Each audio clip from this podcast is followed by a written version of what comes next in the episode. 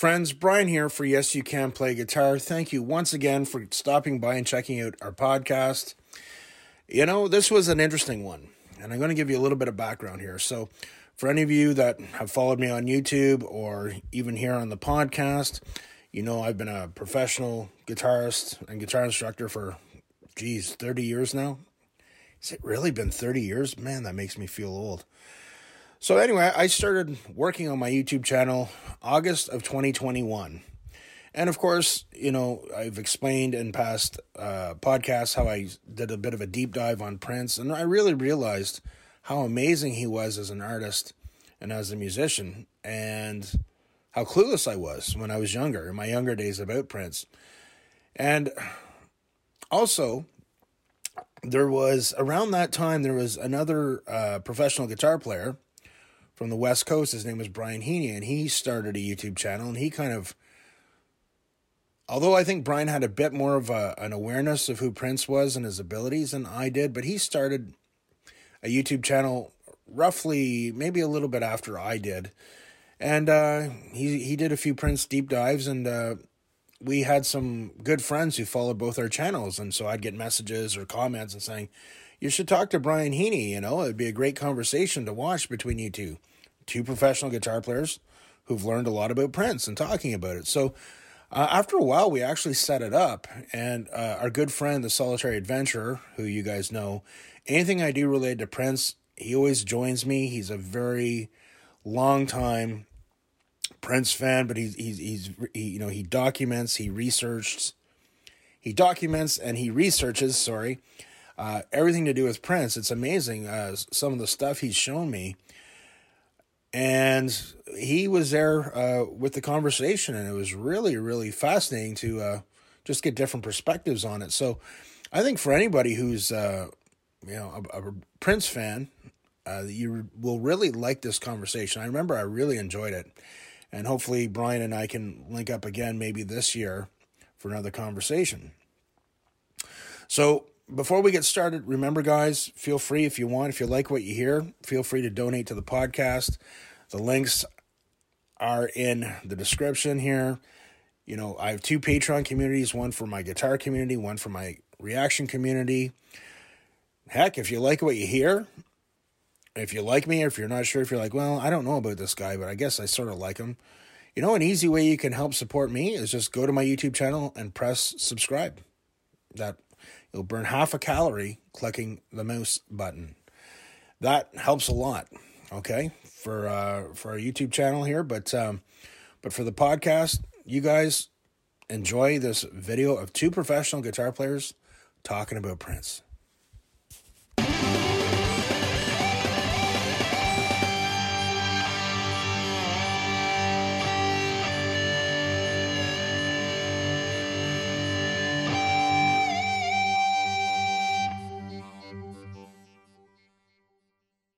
I just want to say hi to everybody, uh, all the people out there, Prince fans. I think there was a few Polyphia fans too. They've asked that I have a discussion, the discussion with the Bryans, the two the two guitar players talking about Prince, talking about Polyphia and all that. A number of people have asked me. So here we are on my end. I want to say hello again. Of course, we have uh, the Solitary Adventurer, who's uh, uh, been a great friend to uh, yes. my channel. And uh, so, hi on my end. Nice to finally meet you, Brian. Nice to meet you as well. And uh, super excited. Uh, the solitary adventure as well has been really sweet to me and yeah. sent me tons of stuff. And uh, I don't know if it's the same for you, Brian, but I have more than four or five people that send me like, you know, here's Prince's lineup, uh, and you know, guitar stuff mostly, but things I'd never seen, like you were mentioning. Yeah, and, no, uh, absolutely. And so, and to differentiate between the Bryans, which is the biggest challenge of today, I guess I'm going to be called Brian with a Y. I guess we got Brian with an I. Yeah, that works. Okay. All right. So I'll I'll act as a little bit of a moderator, and then Absolutely. I think when we start to talk about the Prince stuff, um, I'll probably be there to sort of fill in the recollection of which which TV show was it, which award ceremony, and that kind of thing. um, so I think let's just start with uh, how you got into music and how you got started and what your first instrument was, just a, a general introduction. Um, and we'll go guest first, Brian with an A. Yeah. yeah, I started playing guitar when I was young. I was played in hardcore bands uh, in the uh, Midwest of the states, and uh, I was a terrible guitar player for a really, really long time, and I just kind of kept at it. But I always loved guitar of all genres, and you know um, that's why we're talking today, obviously too. But um, yeah, I've been in kind of more avant-garde jazz bands for the last like 20, 30 years and um, never played anything like Prince. I wish, but I can't. So, uh, yeah, kind of a, what's on my channel is not what I would play, and to be honest, it's not what I really listen to as much as well. So, um, yeah. So interesting. That's kind and, of a, in a nutshell. no, it's good. It's good. And I suppose that the question I always have for, for guys who are advanced on one instrument is it oh. your only instrument, or do you play no, Although... I can barely play guitar, but it's always been guitar. okay. And Brian with a Y, I know that you did a, a long interview uh, over the last week that's been going up, um, and I've deliberately not watched them because I didn't want to preempt what your answer would be here.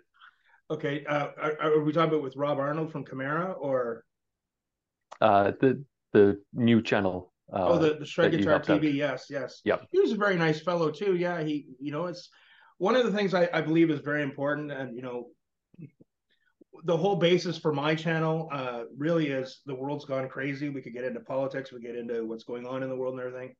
Uh, the world really is. You know, I was just out getting groceries yesterday. I thought, man, I'm going to have to go to a life of crime to be able to afford to eat soon. The price of food, but on the channel, it's just like, look, we all love music. I have a, a huge background in history with guitar and music and performance. Let's just talk about music. Let's just talk about music. And are you uh, proficient, I suppose, on any of the other instruments? Um, uh, guitar is definitely my thing. I've had to learn to. Um, uh, I, I used to be really in the hard rock metal bands, and then I quickly realized as I got on in my twenties, I got tired of being broke and I wanted to eat and get some bills paid. So I sold my soul and I started playing country bands. Uh, I've studied jazz. I, have I've done a lot of different styles of music. Um, what was the question again? Just your your beginnings on, okay. on guitar yeah, and I, any other instruments. Yeah, yeah, I had an older brother who um uh he's ten years older than I, and he really had an eclectic taste of music. I have to credit him with uh um uh, getting into a lot of different music. I remember in his collection he had everything from Blondie to the Police to ZZ Top to uh, he was really into first wave. But once I started hearing hard rock in the early '80s, and then it progressed from there to heavier bands. But um, but again, I I I really do, and I'm open minded to pretty much all music. And you know, if I think something sucks, I'll say it sucks. But uh, I got into guitar, and then uh, you know, as I kind of delved further and further with my musical education and performing, uh, and wanting to actually earn an income, you know, I I I do teach bass. I can play bass. Uh, uh, and I also learned to sing. I, am not great, but I have functional vocals. So if I was in a band with someone who was a good singer and they were sick, or they needed me to sing five or ten songs just to give them a break, people would say, "Oh yeah, okay, yeah, it's okay." So functional vocals, sing a few harmonies, but uh, yeah, a little bit of keyboards. Yeah. So we've got a mutual uh, friend uh, to both of the channels, Ellie uh, from yes. France. Yes. So Ellie uh, had asked about, you know, sort of your your first instrument experiences, but one question that he asked was, uh, what have you done for work outside of music to help fund the the life with the guitar, if if that's the case? Yep. So well, uh, we'll go Brian with an eye. Yeah, for me, I've never made any money playing music. I mean, I've taught lessons and stuff like that, but I've sold wine and spirits for a couple of decades, and that's how I supported myself and my family. And uh, music's always just been a way to waste any extra money that you know buying equipment and doing this channel has not helped because uh, I've always been into pedals, but getting into Prince, I bought a Color Sound wah recently, and that was just for me for fun or whatever. But um, every time I'm like, hey, I'm gonna cool it on the pedals. I don't keep anything for the most part. I have very, I have probably 20 pedals, but I've had literally hundreds and hundreds. And um, I'll buy them and sell them and all of that. So yeah. yeah. it's kind of when you're a musician, you know, you get it. You understand. It's it's it's when once you're a musician and you get into that, I, I definitely get it for sure. Yeah, but never really. Uh, yeah, so I've sold wine and spirits for money. So. Yeah. Um, well, you you'll be doing okay with the inflation at the moment. You'll be one of the few who's uh, recession proof. Well, sorta. You know, there's always that saying: you drink when you're happy and when you're sad. Um, I don't ethically agree with that. It's kind of a job where I do it because I've done it. It's not like I don't drink a lot. Um, all of that. So it's not a you know it's not a moral thing. I just sometimes I'm like, ugh, this is how you make money doing this kind of thing. So, uh, but yeah, inflation here in the states, uh, I sell a lot of really expensive wine, and um, I'm amazed that people can spend that kind of money on one bottle of wine. Where, uh, where, where in the states are you, Brian? Are you out in the West Coast? I'm or? in Portland, Oregon. Oh, okay, okay. Oh, yeah. nice. Hmm. Yeah, you have uh, you have great uh, trees. I, I, there's a better way to say it, but the yeah, size of the trees in Oregon is is spellbinding. It's uh, uh and uh, in my part of Washington. I'm from Seattle. I lived in Seattle for mm-hmm. 30 years. I moved here like three years ago or whatever.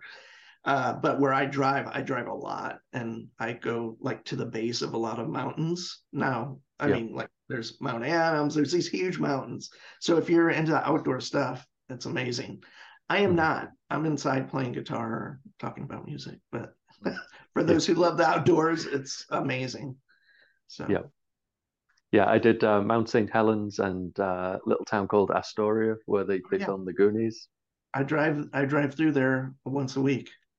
Wow. Yeah. Okay. Small world. Yeah. yeah.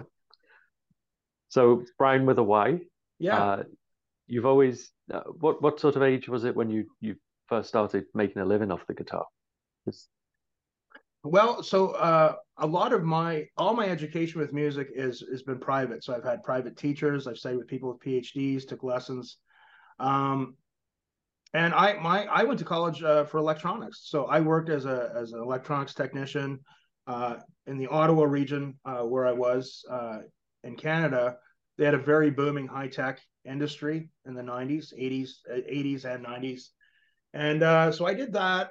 Uh, I, I'm I'm a very um, strong-willed person. I have a very strong personality. I'm not a good follower. I'll follow if it makes sense, but if it doesn't make sense, right, I don't. Uh, so in the high-tech industry, you, you know, you you see a lot of stuff going on. You see a lot of politics, a lot of backstabbing.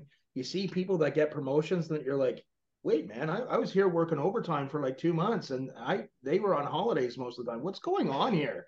I, it just didn't work for me. And I remember after doing that for a number of years, I was already teaching a bit on the side and I was playing professionally on weekends. And I remember when I got laid off, I remember this last company uh, I, I, worked for, I made it to the fifth round of layoffs and uh, I had some savings. And I remember just saying, man, what, what's my life like? If I, if I could just have a one bedroom apartment and a mattress and a microwave and a toaster, I would be happier just living on my own terms. So from then on, I just started it was tough for a while, but I started working at just giving guitar lessons uh, and playing professionally. And I really realized with time I was quite a good guitar teacher. And um, bands have come and go. I've made some income. I never relied on that. I've had good years in bands. I've had bad times in bands, but I, I realized I was a very good guitar teacher. I just had my own methods and uh, it worked really well for me. And I had a point where I had a music school with over 100 students and I had staff working for me. So uh, music's been very good to me. And what was it that sort of brought on that uh, desire to go onto YouTube and start doing the videos? Um, so I had a YouTube channel for my music school about 10 years ago, but I, I didn't get YouTube. My my I was very primitive with my video editing. I remember seeing channels like Marty Schwartz and Justin Guitar going, look at these dumbasses. They're putting their lessons up for free. Well, now you go and the, their videos have have you know millions of views like i didn't get it. It was over my head. I i kind of did it more just for in my little you know with you know to advertise within you know 30 kilometers uh, around my where my music school was. I used it more to promote my music school locally. Um i you know again i don't want to distract from our uh, discussion today. i i stepped out uh, when you do music practicing guitar gigging when you do that 24 7 for 15 20 years however long it was I burnt out. I got into another industry for a couple years, did really well at it, but uh, and then I came back to music. So even in, in that other industry, I, I, was doing a little bit of YouTube, but I, I didn't get YouTube the way I understand YouTube now. Like now, it's like it's one of my uh, joys, passions, being creative or whatever. But uh, I, I just, you know, what got me into it this time around was I maybe Brian can agree with me on this. Uh, I actually started. I like to do a lot of stuff with my channel. We do Prince requests and we do interviews. I really enjoy the interviews. I'll do some guitar lessons, but I try and keep my lessons different than what everyone else is doing. But what got me into doing this is I watched a YouTube channel where somebody had hundreds of thousands of subscribers, and I really thought that their guitar lessons there was something wrong because everyone I knew that subscribed to this person and played guitar sucked. And a lot of the channels, there's good channels, but a lot of the bad channels, they would be they they thrive on a kernel of a lie. And the lie is at the end of this video, you too shall be playing guitar. And you know, there's a lot more to guitar, and there's a lot of confusion and misconceptions. And I just said, oh man, I can do better than this. But uh, that's what actually kind of got me into this. And Brian with an I, how did uh, the YouTube journey start for you? Uh, I think uh, you know, three years ago, well, during the pandemic, I was just doing it for basically two reasons. Like doing it as like a way to get better and play like if you can't play in front of people like kind of somehow actively putting yourself out there for all the terrible criticism or you know the the pluses as well and just to get better at talking and you know i just kind of did it as like a personal growth thing and you know i started doing um, a lot of record reviews, like some of my favorite records that aren't obscure by my standards, but by the average guitar player. They have never heard of, you know, Raoul Bjorkenheim or, you know, so I was doing kind of these kind of adventurous guitar players. That was the whole intent is to kind of do adventurous players and talk to, about people that um, maybe don't get talked about that much. And that didn't work. Nobody watched them. And so I started doing reactions and that was slow. And even now, like some nobody watches and some, you know, a lot of people watch. So it's kind of a, it's still a little bit of a mystery for me how this all works. I, I know when something's good and I know how to get better at it. And it's, I mean, Brian can also say, like, you know, you can go down this rabbit hole of like, I need a better camera and all of this stuff. And I've mm-hmm. tried to not do that just yet because you have to have better content mm-hmm. and be good. Your your personality has to kind of come through more than almost anything else. So um, that's why uh, I'm doing it. Is like to figure that all out, I guess, and that's how it started. Is just like uh, get out there. I'll talk to people and meet people. And the cool thing is, I met you. I met Brian, of course, now. And through doing a lot of, uh, it's kind of centered around two things Phish like Trey Anastasio and Prince. Prince, I was a fan of before.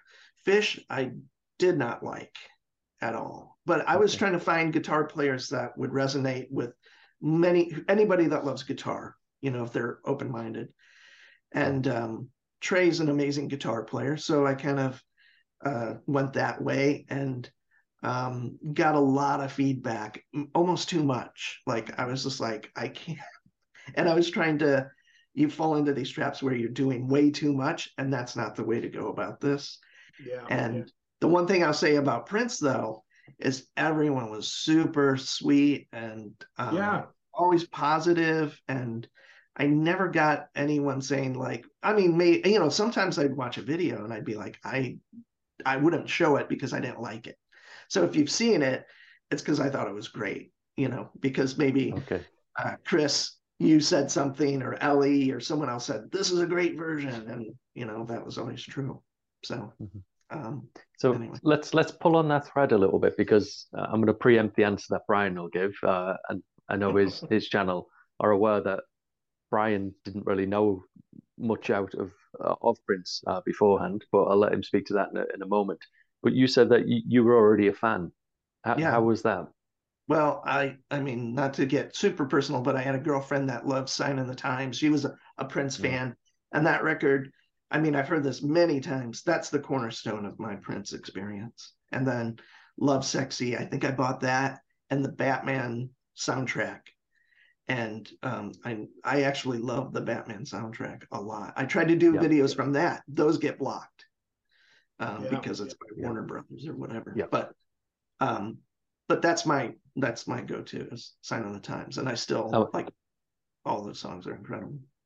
Yeah, and is it that period that '87 through about '90? Uh, did you drift away from him then? Yeah, I mean, I just I was listening to again to talk about myself maybe too much, but I mean, I was listening to fusion. I was a huge jazz fusion guy, and you know that's kind of where my uh, interest went and i always listened to pop music or stuff like that on the side but prince was just kind of this encapsulated a couple of years always if i saw him on tv or something but i literally lost track of what's the record after the batman soundtrack what's um uh, i mean graffiti bridge uh yeah, and that right terrible film that went with it yeah i, I yeah. didn't listen to that record and you know, I probably didn't have a TV for a long time, so you couldn't see MTV or whatever, or I didn't, and so mm-hmm. um, it was just that little period that I really got into him, and then you know, always thought he was a great guitar player. I don't get this that I know fans uh, and other guitar players that took the time to listen knew he was great, but I I always thought he was great. Not like I do now, but then I was like, yeah, I that's a great songwriter great guitar player, amazing singer, great performer like no other. Yeah. So anyway. And did you ever get the opportunity to uh, go to see him live and decided not to? Uh, I mean, I'm sure. I mean, I was I lived in a lot of metropolitan areas, but oh, I think uh, in Seattle, I wouldn't. I can't remember what year this was. It was in the 2010s, maybe, that he came, and I was like, oh, that'd be really fun. And then I um, uh, there's a bar that always did Prince tribute nights and stuff like that. And I was there and I was like, that's kind of not so great. and then he's like, oh man, you should have went because they had the after party or what, you know, all of this stuff I didn't knew existed. And he was like, the after party was like amazing. So that's the one time I was like almost close to going. And I kind of just said, well, you know, I don't know if I can stand for three hours, you know, no matter how great it is. So I, I didn't go. But you know, I'll you... ask a. Uh, sorry, uh, let me just uh, ask a yeah, quick, quick question now. That's got very little relevance, uh, but we'll, we'll. I just want to uh, get a, a, little bit of feedback. They they have these um, concerts that they've done in Minneapolis where they put Prince up on a live screen, you know, with footage taken from old concerts or a, a concert um, tour, and then they have a live band playing underneath. So it's not a hologram, but you know, I mean, he wasn't the tallest guy in the world anyway. So that I often went to concerts and maybe you couldn't really see him. You you had to look at the screen. Is that something that you would go to if they they were to take that on the road? No. For uh, what you're thinking though. I don't know. I, I I I that's just my initial reaction. Like if he's not there, I don't even care if it was like the whole band. You know, that was actually, you know, his best band um, like John Blackwell on drums, Rhonda on bass, and you know whoever else. That's kind of like the people I really like. I'd still be like it's an approximation, you know, and it's not. It's a live band, but like I, it depends. You know, yeah. I just find that almost like not. I don't know what the right word is, but it's like it's not right. Is what I would say. yeah. Nutshell yeah, no, it's it's a, a feedback that we, I think we've all had, which is that Tupac Coachella hologram. You know, nobody yeah. wants that. Mm, yeah. yeah. I was thinking Ronnie James Dio. I guess there was supposed to be that and a Zappa one. And I love Zappa more than almost anyone. And I'm like, yeah, I don't, I mean, I've seen the Zappa tribute things every year, but yeah. going to see something with a hologram of someone who's been dead, it's just, but, but you know, Brian, when you say there was Prince tributes in Seattle, one of the more painful reaction videos for me, I did a reaction video to some Prince tribute acts. It was painful for me to watch, and you know, I had a, a, a follower of my channel and probably your channel, Margie, a wonderful woman from Australia. She said to me the other day about asked me about Purple Rain the movie, but it got me thinking. Like, I, I can't stand seeing guys playing covers of Purple Rain on guitar. I don't care. I've seen some amazing guitar players, and I'm just like, it's just for me. It's like just don't go there. Just leave the magic alone. I uh, I've done a few recently, uh, as uh, Chris will probably say or mention, but um, yeah, they're usually not good. Like there's um, even like they're amazing players or whatever, but it's yeah. like the singing that kills me every time. I did one with Jeff Beck. That one was hmm. like I mean, Jeff Beck's up there too in my top five. Oh yeah. And it was a train wreck. Like there's no way. And all I could think is Rhonda Smith, who played besides Prince, what, like 10 years roughly? On and off. Yeah. Yeah. And I can't imagine she's up there going like, wow, this is really cool. Seeing Steven Tyler like destroy the song. And uh or whoever, there's other people. I didn't even recognize them. I was like, wow, okay. And then I I'm doing one with um God, what's his name? He's an English guitar player, Tim Miller. Is that his name? That one's coming okay. out. And that one I did. Um, it's yes, it is painful, uh, uh, but not as painful as it could be, I guess. yeah, it's oh. it's a question that we had from Patreon actually, uh, from Ed Soy. Uh, what's the worst Prince cover or tribute that you've reacted to? So you've you've preempted that. I, for me, I think uh, the Jeff Beck one given the amount of talent that was on that stage, was the most egregious because they they really should have known better. Um, yeah. I have a pet peeve with the, the Springsteen one where. I mean, I've, I've been ruined by Prince. I think the greatest thing that he ever did was how to teach a, an Irish DNA'd uh, white man how to do the two and four as if that's the most natural thing in the world.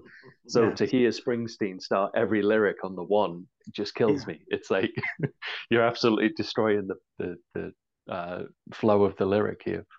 Yeah. Well, I I don't think I might have watched that because someone I think maybe Ellie mentioned that or something. And I know it exists and there's a few others. I probably won't do any more, to be honest. I just thought, oh, you know, um, there was a great Muse version of um, The Cross, right? I think that's what it was. It's not great, but it was good enough. Like I was like, that's a cool, like, you know, with a cover, you want to either make it your own and make it so good that it stands up by itself, or you do a kind of a strict, like complete, like a, approximation of the, the the original, which can't be done. You can oh, do that no. with like instrumental music, of course, but the singing part, like I said, it's just like just don't try. Do your own thing, and then yeah. Well, one of them, uh, one of them was at it was it was one of the um, is it from it was a show in Las Vegas, you know, at one, at one of the places in Las Vegas, and it's like. You know, I I played in Canada. I played at some of the A clubs. You know, and there's a lot of pressure on you to perform and not screw up. And I'm I'm watching this. You know, they had great production and everything, but I'm like, this is so this bad yeah, so the tribute bad. act. Yeah. Didn't I stop it about halfway through the solo? Mm. I said I can't do this anymore in the video. Yeah. yeah. But it's like, how did they get hired by Las Vegas? Like in Las Vegas, like I don't get it. It's so, and it was, and from a guitar player's perspective, it was bad. He was out of key. His, his he was really pitchy. Some of his bends and licks were just like, oh my god, what is going on here? And the dude got paid for it at the end of the night, man. Maybe maybe I just didn't do enough drugs when I was younger or something. But I'm looking at it going, oh my god. Yeah. Is that the worst one in your eyes of the the tributes and the covers? That was brutal, man. I had to stop it. I just I just said I'm not doing yeah. this anymore. In the middle of the do you, have, do you have a best that you can think of? Someone who's who's you know at least done a half decent job of covering. For me, yeah. Um, you know, actually, probably one of the better ones was was was the Eddie Vedder one.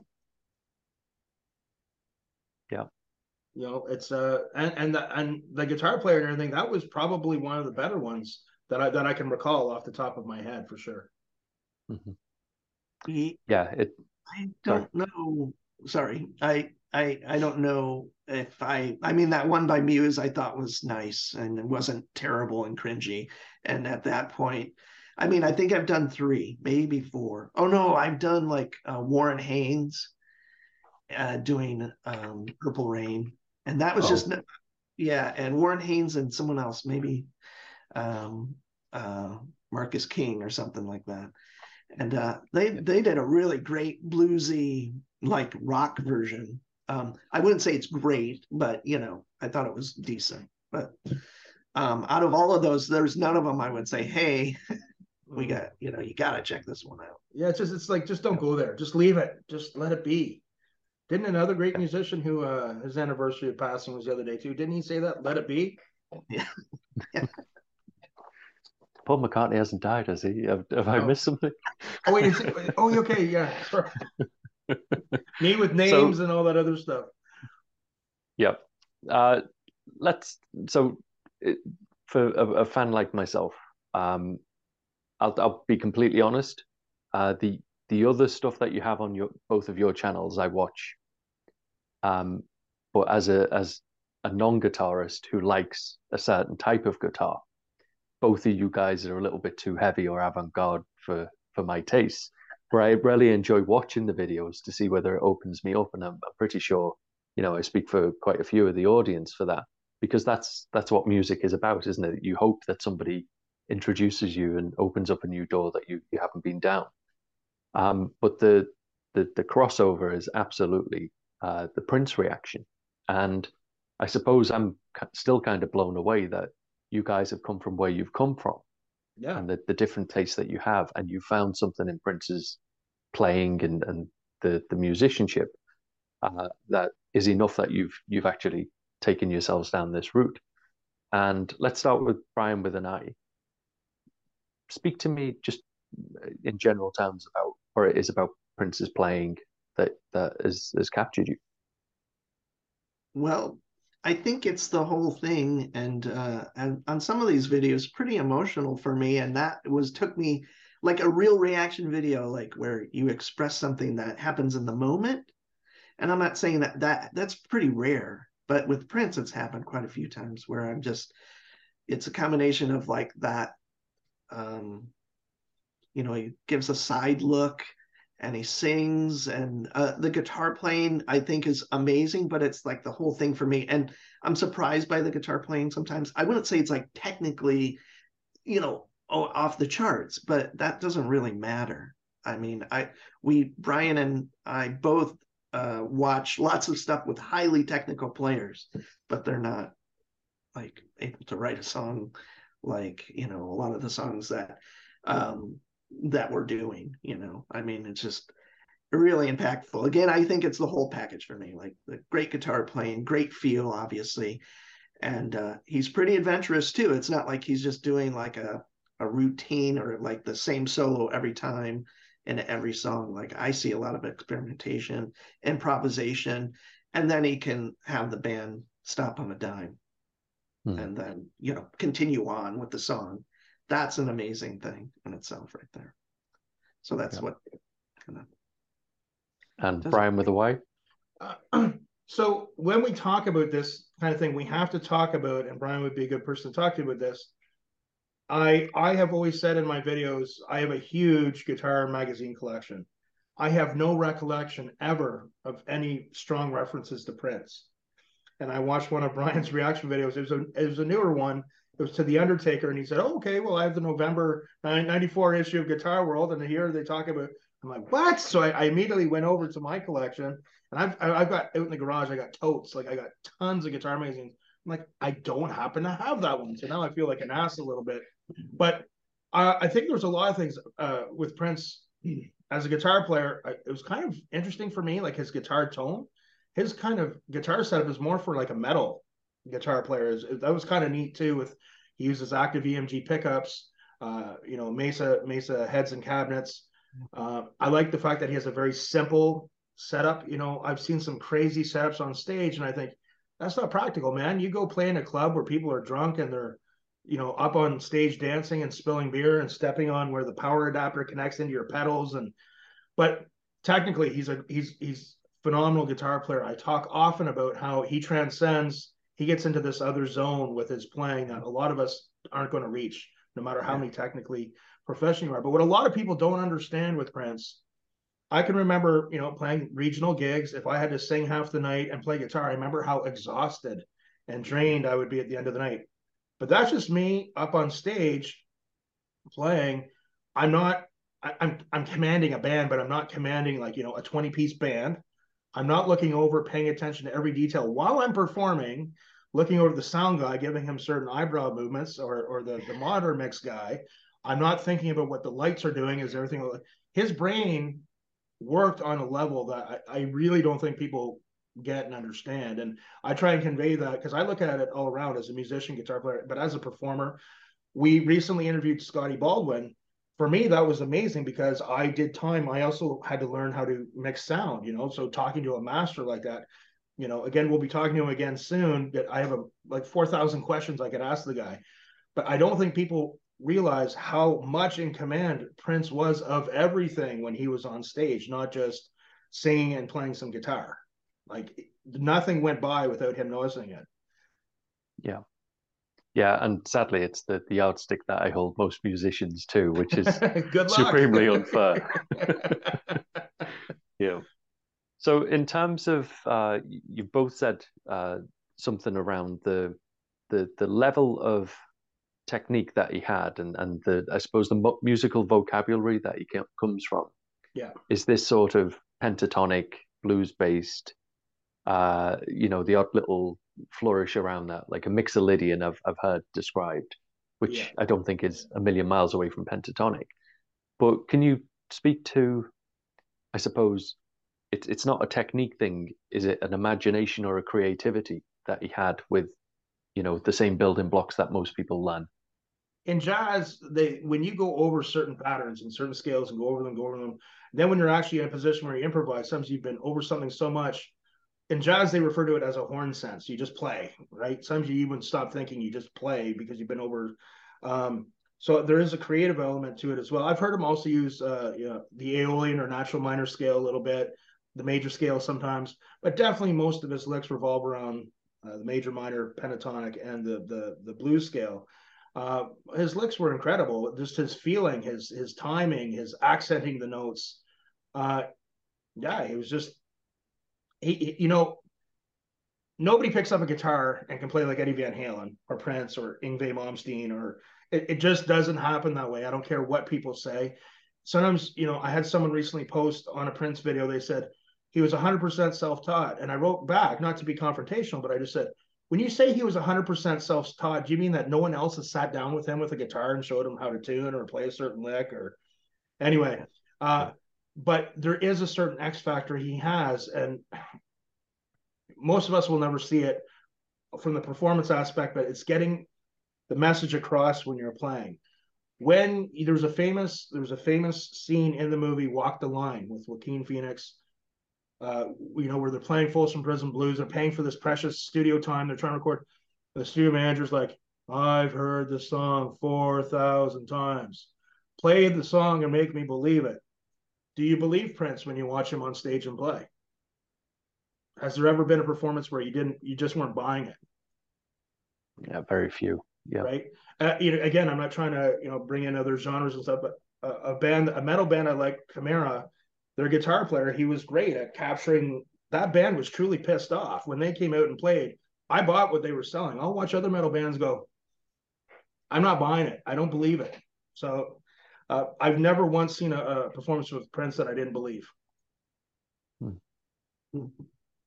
And one thing that I've I've noticed, obviously consuming, you know, thousands of these bootlegs and and uh, live performances, is that he never really seems to play the same thing twice. It's it's obviously there's the structure of the song, yeah. But you know, I mean, I think we've you know, all three of us have, have had multiple versions of that Purple Rain solo. Yeah. And you, you wouldn't say that he's playing the same thing necessarily in the same order uh, each time. Yeah. He tends you... to play that little tag yeah. Uh, at mm-hmm. the end. Yeah. That's it. You know? Yeah. Uh, that well, I won't try to sing it because I don't have functioning vocals. but anyway, yeah. So uh, I would say, you know, like if you take the song, like what he was really great at, when he's best at from a guitar standpoint, I love in music where you're surprised by something. Like it makes sense, but there's just that little twist. And um, he, I'm trying to think of a great example. Um, the cross isn't the best example, but it's got that great Lydian melody and um, you know it's just kind of cool sounding. It sounds a little exotic. And then there's just some songs where he does that that's so uh, great. But as far as an improviser yeah i mean i think you know he like brian would say like you can play, spend a lot of time. I have spent decades. And there's still times where you go to bend where it's not in tune or and that can be fine in certain ways but i never hear him you know i hear him to be sloppy I, i've heard him miss notes and all of that but i mean you know, that happens to almost everybody, no matter how amazing they are. And um, I would say he definitely was always firing at 95%, if not above 100%. percent mm hmm And I think what's cool is him doing like Stratus and doing like the Santana stuff. That kind of goes to his roots. Uh, I think a little bit for like solo guitar stuff, like Carlos Santana, he would say is an influence. I'm I heard him mention that, or at least talk about him a little bit. And um, you know, I I won't bring up the Hendrix thing per se, but you know, um, yeah, I mean, I don't think he sounds like Jimi Hendrix. I always just say, like, man, he it would have been great if he put together a trio. I've said this in so many of the videos. In fact, I have one coming out of uh, version of them changes with Buddy Miles on drums and with Prince somewhere. I can't mm. remember it's from. It's not the best because Buddy Miles, but uh, he just really could do that stuff. And it's to me, it's not like he's copying it or whatever. He just could really put his whole heart into something, sing it, play it, and it just took it to another. Like that's a great person that does a great cover. Like if you can pull a Hendrix song off and make it a hundred times better, and yeah. he just, I mean, he did it, and he made it his own in a way. So, and, and the thing that a lot of people don't understand uh, is when you sometimes you really arrive as a professional musician when you can make a mistake look like a million bucks.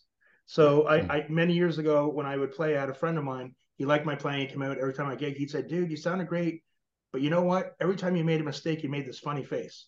I said, "Really?" And he said, "Yeah, you you do this like I don't know what it was. It was something really animated and crazy." And I fixed that, and I and when I fixed that, I I started to learn and I started to teach my students. I'd say, "Hey, you know, if you're never ever sit on a bad note. Always be aware of where the root is with what you're playing over, and you know you roll through it with uh, like some chromatic licks or something. But you really start to arrive. Now, you know, I, I would never compare myself to Prince ever. He could make a mistake sound like a, a million bucks. I could probably make it sound about like fifty thousand dollars. But um, but that's that's something that a lot of people don't understand. There's times you're watching these artists, they make mistakes, but you never know. Yeah, I, I, think it was something that he, he, actually drilled into his, his band. If you make a mistake, make it three times, and then the audience think that you meant it. Yeah, now, exactly, exactly. You know, from from the outside, I would imagine it would be easy enough to just repeat the mistake. But then, you know, if you've learned these chord patterns and you know your wrist wants to go in a certain way, I would imagine it's actually quite hard to make the same mistake again, isn't it?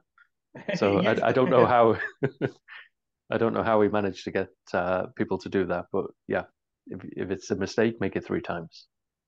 So uh, you mentioned uh, this sort of place that people go to when they're they're playing guitar solos. Yeah. Where it, is it a fluidity? Is it uh, they're open to just where where the sound might go? Because I've I've heard John Mayer talk about getting into that place yeah. And he was always envious when he would see another player sort of close his eyes and off he went. And you can see John Mayer sort of fake it, where he's he's closed his eyes and he's pretending that he's gone to that zone, and you know he, he actually hasn't. Yeah. But is that something that you guys are familiar with? I've I've always been a pretty consistently decent player when I would perform. Um, I have had a few fleeting moments of like, wow, you know, everything's going right tonight, no matter what I do. Uh, and then you have other nights where it's like, oh wow, you know, like uh, something happened to my cable or I broke a string or, but um, I think there's just some people, and you know, we have to be. I want to mind my words very carefully here. Uh, Jimi Hendrix was phenomenal. You know, I love his music. I've had my, but you know, I used to get really irritated when he would always be taking up half a guitar magazine every month. You know, he was he was still human. He made mistakes but there are certain people that could just transcend to this different level of playing. Um, uh, we, I did a just a Patreon reaction the other day. Uh, it was a Chris Stapleton thing with Justin Timberlake. Justin Timberlake's a good musician, man. Like I was never into. And can you imagine me listening to NSYNC or uh, the Backstreet Boys? Like, come on now, that would put my estrogen up. But um, he's very talented. But he's not Chris Stapleton at country music. Like Chris Stapleton has that X factor he, you know, you know, he's a good guitar player, but with his voice, like listen to his voice. Some people, some people have that. I would never ever claim to have ever truly had that. Like some people, very few people would have that. Prince would definitely be one of them. And uh, I suppose the the uh, solo side of things takes up a lot of when people praise Prince for his guitar playing. But I think his rhythm was was basically untouchable because it to, to my ear it's kind of Nile's Rod, Nile Rodgers level, and yet Nile can't do solos. Nile can't do a lot of the lead work that you know someone like Prince would do. Um, was it something that you were surprised by when you you heard the sort of the types and, and styles of guitar that he could he could play? Uh, should we go Brian with an I? yeah, I, I wasn't necessarily surprised because you know the core to all like great R and B and funk players is rhythm, and like you know what he present. I mean, he was being early on. I don't know his whole history, uh, you know, but uh, early on he's being a front man, still playing guitar, but you know it wasn't as much guitar at the beginning. Like I think he took it on and off quite a bit, and it was more of like. Mm the front man, I'm singing, someone else will play the guitar. So I knew doing all of that stuff and all the work he put in, um, it wasn't surprising to me that he had incredible rhythm chops, you know. So, and again, that doesn't come a lot. It's, you don't hear that on a lot of songs, but you know he could bring it because he, you know, I just I know he could do it. So I was I was not surprised that he's a great rhythm player. I I am enamored by funk guitar players. I'm I you know I I was never I was always a, a good lead player, technically really good alternate picker, sweep picker, legato, all that other stuff. Riffer for metal, uh, you know, could play clean chords, play, play a bit of jazz stuff. But that that really funky, sometimes the 16th note with throwing in different muting, uh, it just wasn't my thing. I, I I think I told a story in a video one time. Uh, I, I auditioned for like a jazz swing band back in 2005, and uh, I, it just wasn't my thing. And and the guy who kind of ran, he was a bit of a dick. He had he wasn't a well liked guy. He had some personality issues, but at the same time, I learned a lot from him. But at the end, he just said, he just said you're too tight, and he didn't mean it like being tight with the band is good, but he meant it like there's no like groove and flow with you. It's just very, and he was right. You know, it, it was just never my thing. But like, so when I see people like friends, or even I've seen some videos of Jesse Johnson play, like it's I'm, I'm watching them going, man, like that that is I, I did a, a thing. Uh, one of our friends, Mark, he had me do a reaction to a Cory Wong funk instructional. Mm-hmm. It's just amazing watching those guys play. I, I have improved at it, but you're never going to see me play in a funk band. Not because I wouldn't want to at this point. I'm open minded enough to, but just it's those guys are awesome. I, I really enjoy watching. Yeah, yeah, I think you're right. In in it is the bedrock of of a certain type oh. of music uh, that they've come up through, and I often sort of nowadays when I, I read the immediate Jimi Hendrix comparison, which I think is is more physical, uh, certainly because Prince played to the sort of fashions of Hendrix throughout the years. Um, the Santana uh, comparison, I get that. Uh, I I don't think it's the major one for me. I hear a lot of uh, Eddie Irvine from uh, the, you know, uh, Funkadelic and, and those sorts of uh, bands, and I hear a lot of like sort of Ike Turner in the the rhythm playing, you know, the mm-hmm. tightness mm-hmm. of that rhythm. I get that. Which, yeah, which I think you know they're not names that sell magazines necessarily as much as if you if you drop uh, Hendrix or Santana. So I get why people do the comparisons. Um, that Rock and Roll uh, Hall of Fame clip, that sort of has brought a lot of people to Prince and the guitar side of of his music. Do you remember what the first reaction video was that you uh, stumbled across or were, were given and started the journey? Whoever can yeah. remember first, I suppose. I well, I'll speak first, but I don't remember first, but I do remember like hitting upon it just as like I love Prince, you know, to uh, in a very mild sense of that.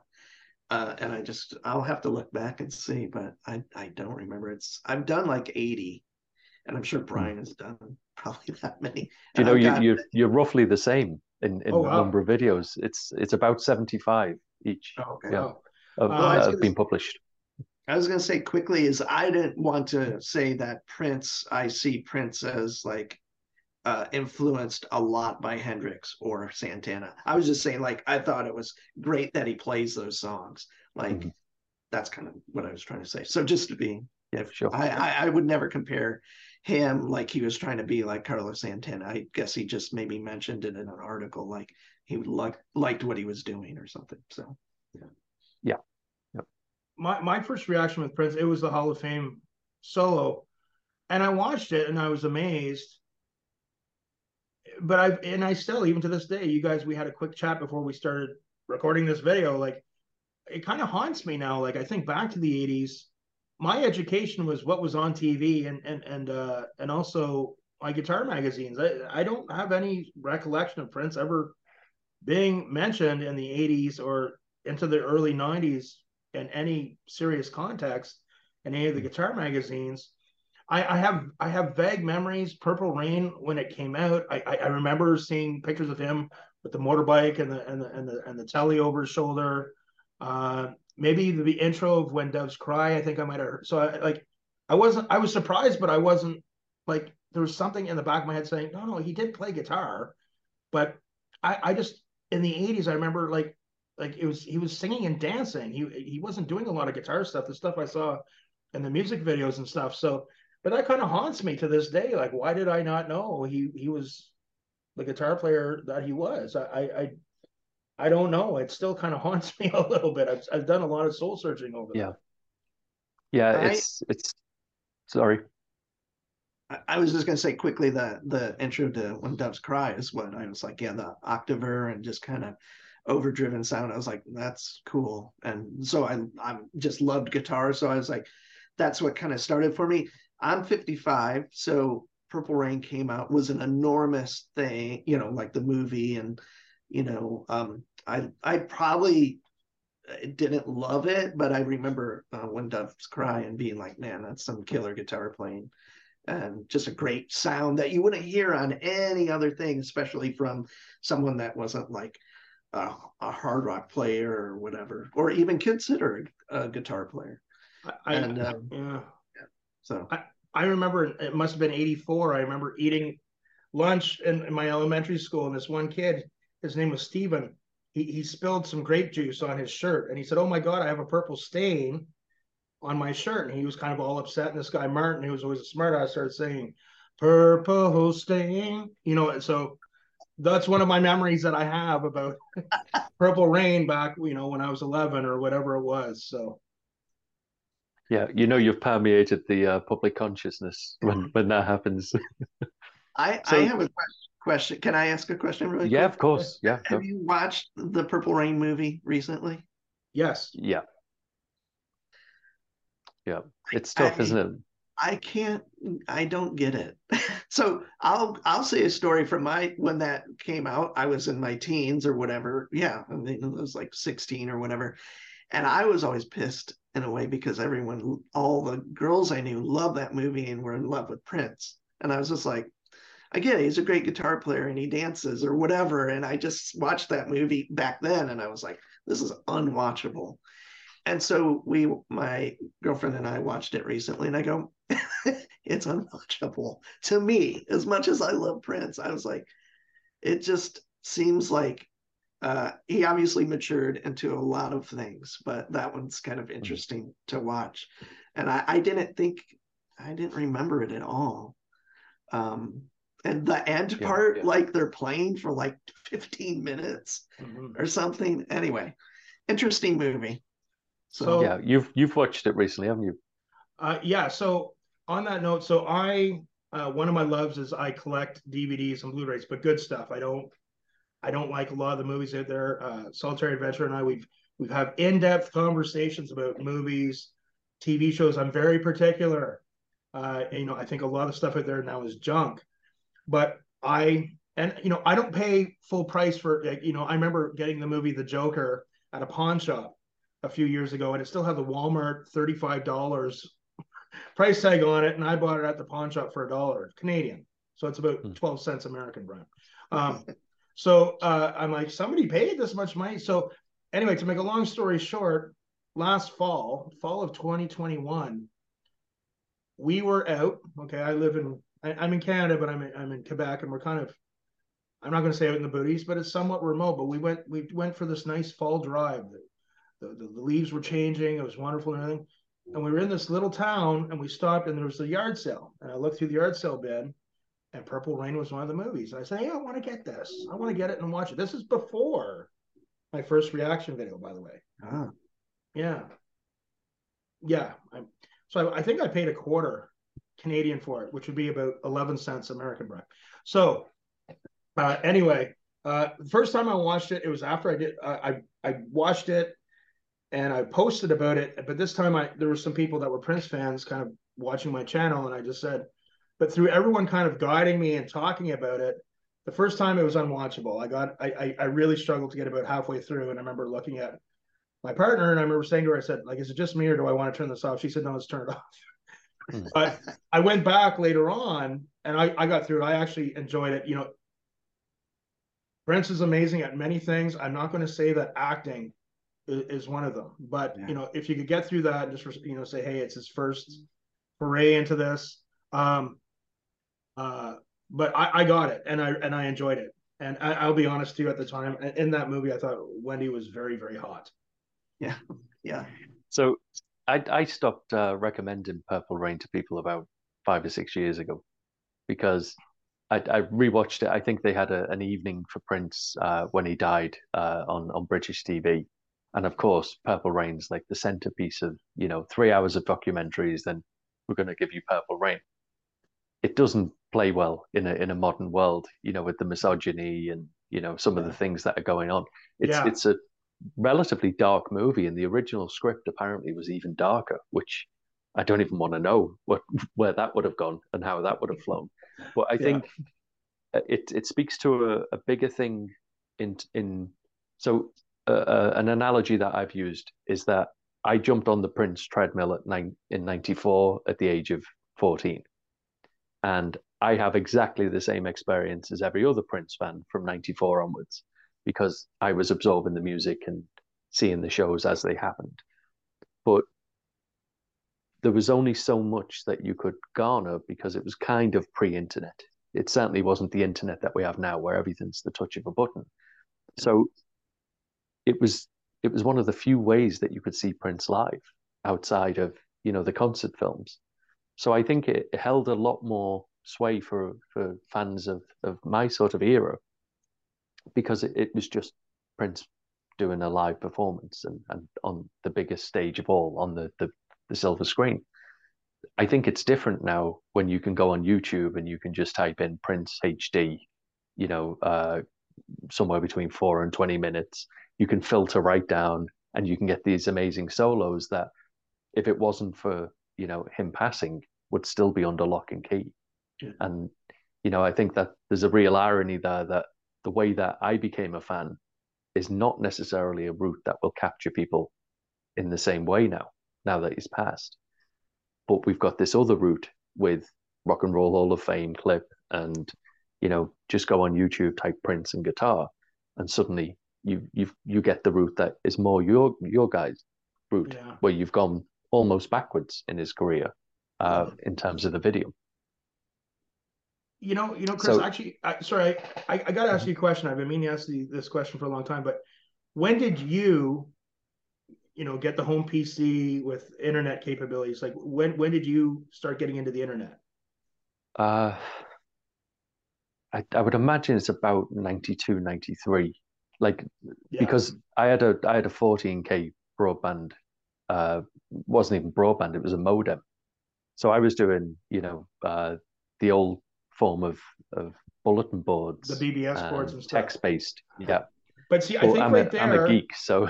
but I think right there, I got to the heart of something. Okay, because I was late to the internet barbecue. I mean, you know, when I was in college, I had to learn about modems and and, and all that other stuff.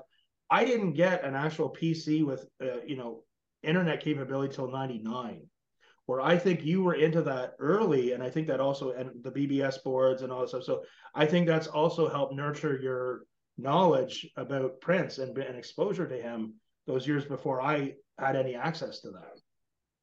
Is that yeah, and I think it's fair to say. I mean, obviously, it was it was always a resource, wasn't it? And yeah. it was a technology that he was quite early to jump on, mm. and was quite innovative with. You know, exactly. at the at the turn of the the late nineties into the early two thousands, he had a, a version of uh, basically iTunes called the NPG Music Club, where you paid a subscription, and he would, in some instances, you know, upload the the song he'd worked on the day before. Yeah. So it was quite a, a, fantastic uh, thing. But those bulletin boards, uh, there was a, a news group concept where you would go on and you would filter down by subject. And I remember alt.music.prince and alt.binaries. Binaries was the like download equivalent. Uh, dot music or prince. They were they were sort of staples where you would go and we would get the early bootlegs. And you know, this is something that when the internet came along, the internet proper mm. with you know Netscape Navigator and the browser, it it was able to be built upon because there was already this foundation of this is what the fans do and this is how we swap the music. So the advent of the internet basically is just the advent of bootlegging for me. You know, the, yeah. this is this is the Prince that I know more than the studio Prince.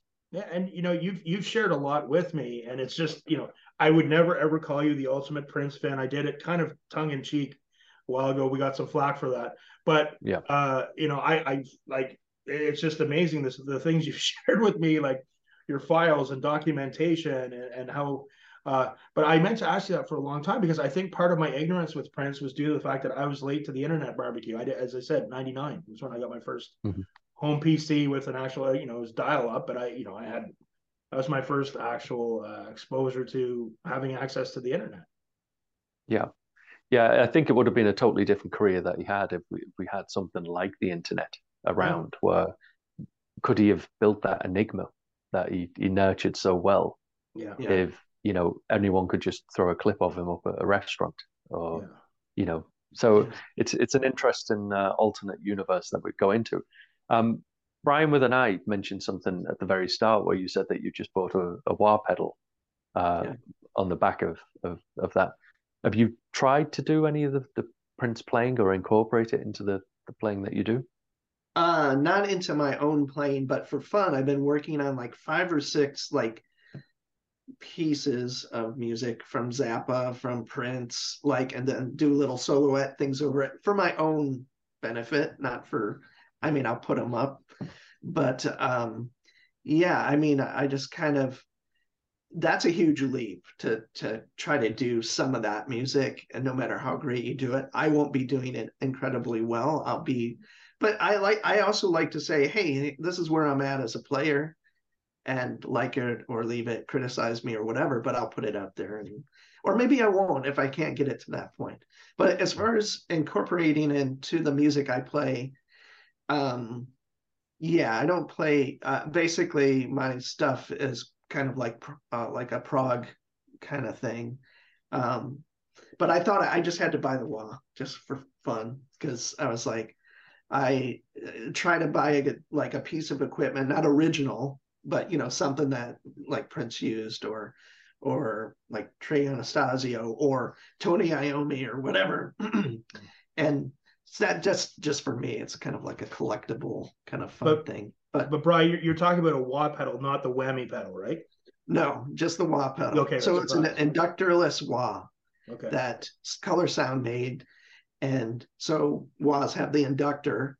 I'm not sure how it's different, but it's just like a, um, uh, it, it, it's got a really wide um, sweep. And I'm not sure the one he had, and I've talked to other people. There's a, I have a follower who's lives in Germany, showed me his whole setup, and he has like a print Prince and it's not like original, like to the, you know, not everything. But he sent me a bunch of clips of him doing stuff from The Undertaker, like the sounds, not the songs. And, you know, Prince was using that Zoom uh, rack mount thing that had like a whammy pedal in it and stuff. Yeah, yeah. But it also had this weird wah sound in it. So I'm not sure exactly. I haven't, I'm maybe the solitary adventure can kind of chime in. I'm not sure where he used the color sound wah, but after I heard that, there was one where the sweep was so wide um, it reminded me of like uh, another wah that I had, and I was like, Morley? well, I gotta buy one. Hmm? Is it Morley? No, no, no. It was that uh, Tycobrahe, that Iron Bell that Tony okay. Iommi used like in the late 80s or 70s. Super weird wide sweep. Anyway, um, I haven't even, uh, uh, I bought it from Macari's in, in England, and I haven't even opened the box yet. I don't, I'm almost afraid to. Yeah. but when, but with his regular wah, when he would just use it, I don't, I'm not, I don't know. I, you know, again, too, like, you know, I have a growing YouTube channel. I do get a lot of correspondence from people sending me stuff, sending me Prince stuff, whatever. Uh, I've always been a Dunlop guy. Uh, you know, I know a Morley seems to have a little bit more sweep than a Dunlop, but um, I'm not sure what the actual brand of regular wah that he would use back in the day. Was he, it a Dunlop? I think so. Um, I, he also had this thing. It looked like this Ibanez Voodoo Wah or something. He had this weird big pedal. Now I, I've looked at as many pictures of his pedal board as I could, and I'm not. I don't think I'm correct but you do see the color sound occasionally. And then um, he was using the whammy pedal, but and during that Undertaker, he was using this Zoom rack mount with a, a pedal, like a you know, to to do the wah sound or the the the pitch bend or whatever the type stuff. When, and it's when wild.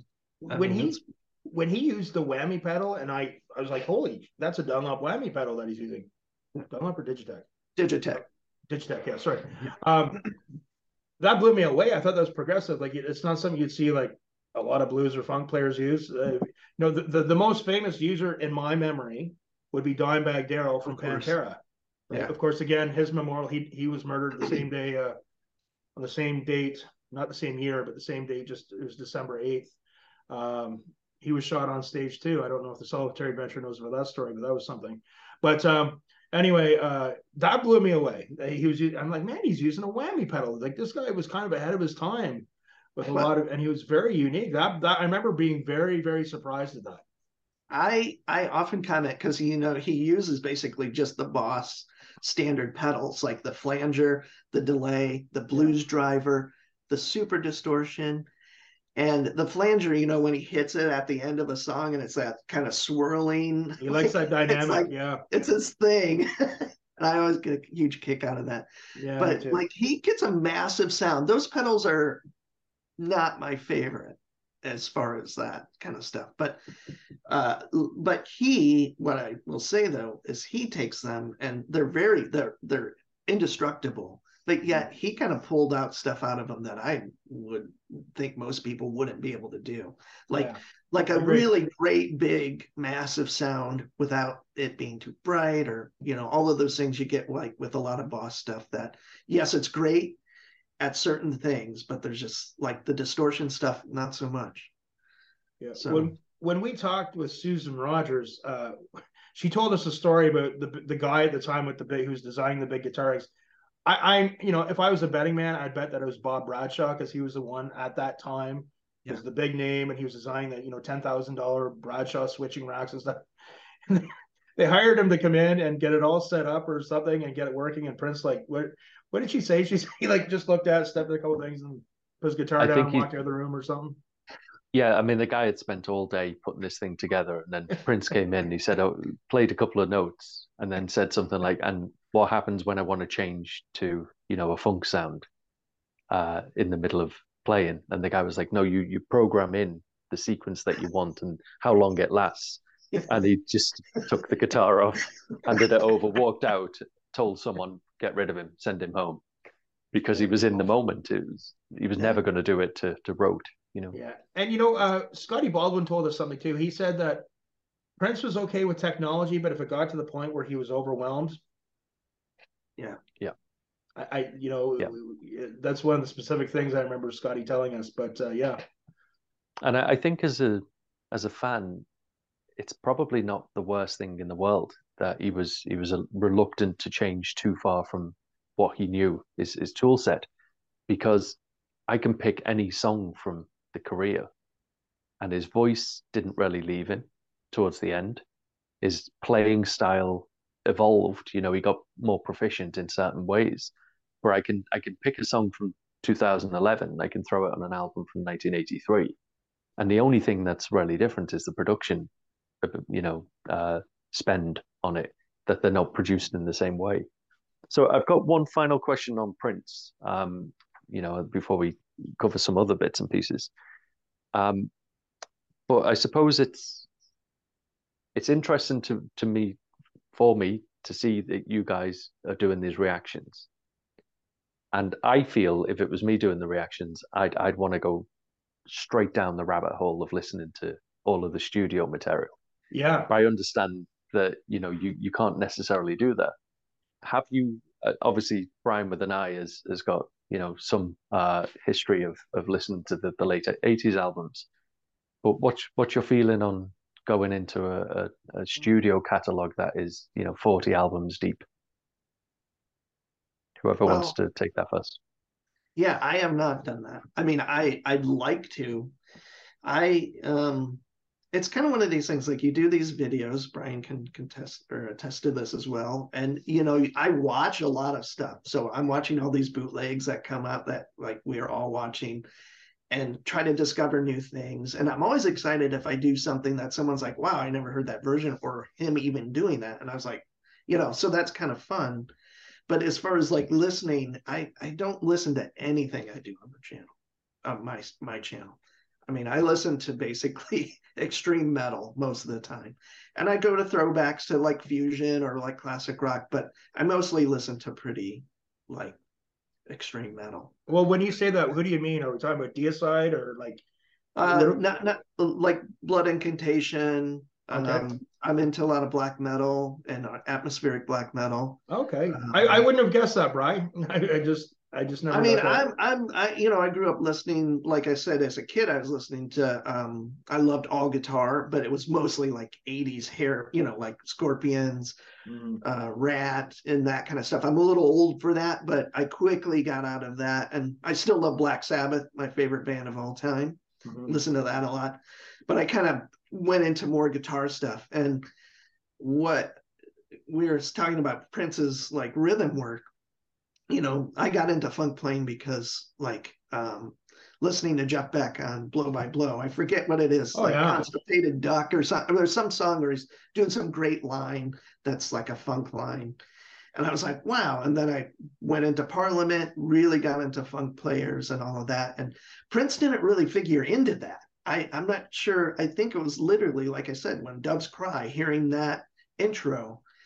And I was gonna say maybe um, I think it was because I have MTV. Like that, that's why I know who Prince is. To be honest, like that was the origin for me, and it's Doves Cry, and then probably Purple Rain, and um, yeah, just remember that being like, wow, that's a killer guitar sound. And for me, like I've said, I've always tried to um, look for the most adventurous player, and it's not always like an extreme thing but when I heard Prince, and I was like, wow, that's someone that is interesting to me. And I probably never took it any further than that till I met this girl in like like late 80s. And then it was Sign of the Times. So you know, one thing I'd like to say, uh, as we're kind of winding this topic down, um, I've morphed with these Prince reaction videos. I, you know, I still do them, uh, but I'm, I'm really getting into our interviews you know, we we you and I together collectively, and also me separately, like done some interviews with some really interesting people in the music. Uh, uh, so it kind of morphed for me about just Prince. Oh, oh, guitar. Let's watch him play guitar in the Hall of Fame. But it kind of morphed because then he's not a normal person. You know, like he has this rich history, all these characters in his background that have come and go from bands, you know, management, sound. Um, but it's kind of more for me now. Like I, I am more of the inside kind of thinking. Like I'll watch now, and and when we talked to Scotty, it was just, it was just amazing. It wasn't just amazing talking to him, but it was hearing the two of you talk was amazing. But I look at it now as a performer who has worked for some slave drivers, and I maybe some people would say when they worked for me, I was somewhat of a slave driver. I don't know.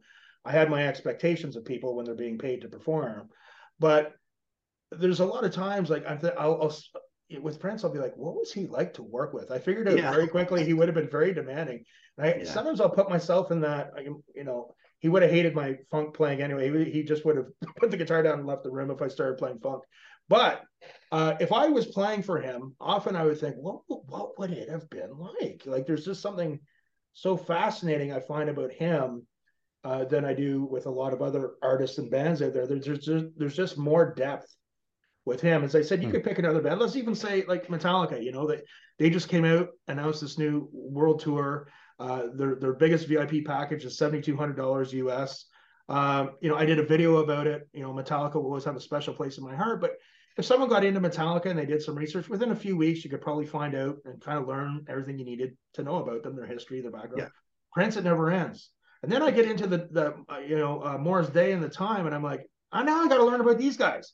So that whole Minneapolis thing, it's very, it's, it's, I think it's just an ongoing study. I made a joke a while ago. It might have been during a Patreon chat where I said, you know, my education on Prince now is now I'm at grade two. Yeah. But often I'll think, what was he like to work for? I just, what was it like behind the scenes working for him? I just, sometimes that tends to preoccupy me. And when I do my reactions, there's times I get so into what he's doing and I get thinking about so much that I'm like, I realize, oh my God, the camera, the red light's on. Okay, yeah. So uh uh, so anyway, that's a compliment. I get really into watching some of those videos that I kind of forget where I'm at. You know, it's kind of like the National Geographic photographer. He's filming the lion running at him, and then he kind of realizes, yeah. wait, wait a second, there's a lion running at me. exactly. Just wanted to yeah. throw that in too.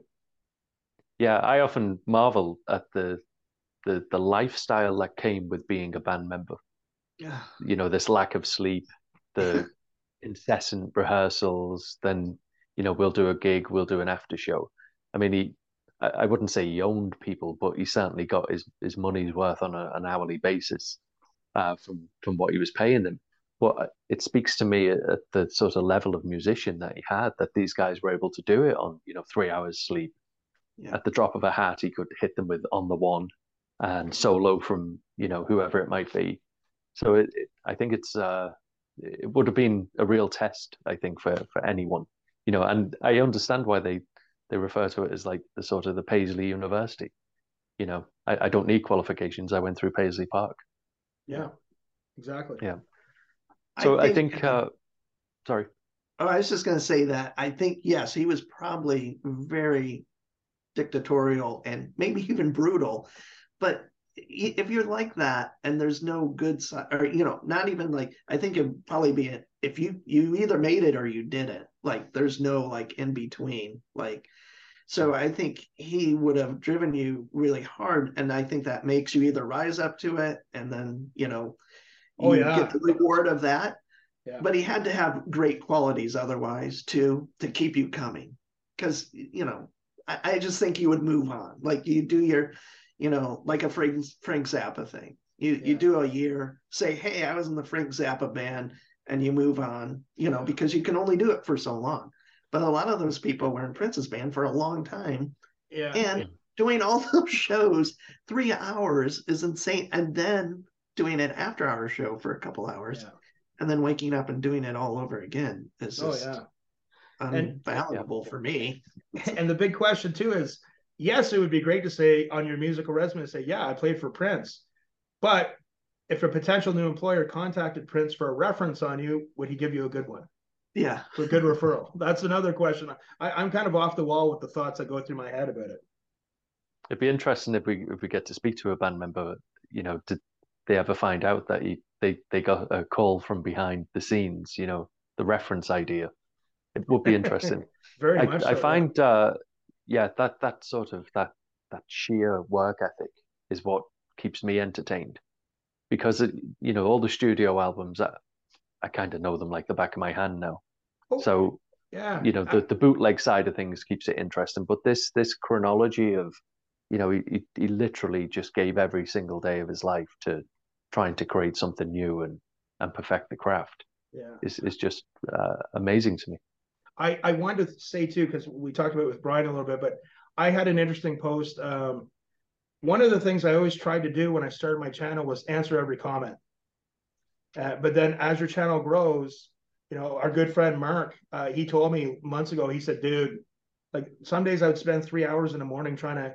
He just said, "Dude, you're going to get to that point." But um, so I'm a little more selective sometimes from the ones I'll answer. But uh, I got one from my good friend Sean Gill, I think was his name. I know he'd been kind of watching my channel for a while. Maybe he might watch Brian's.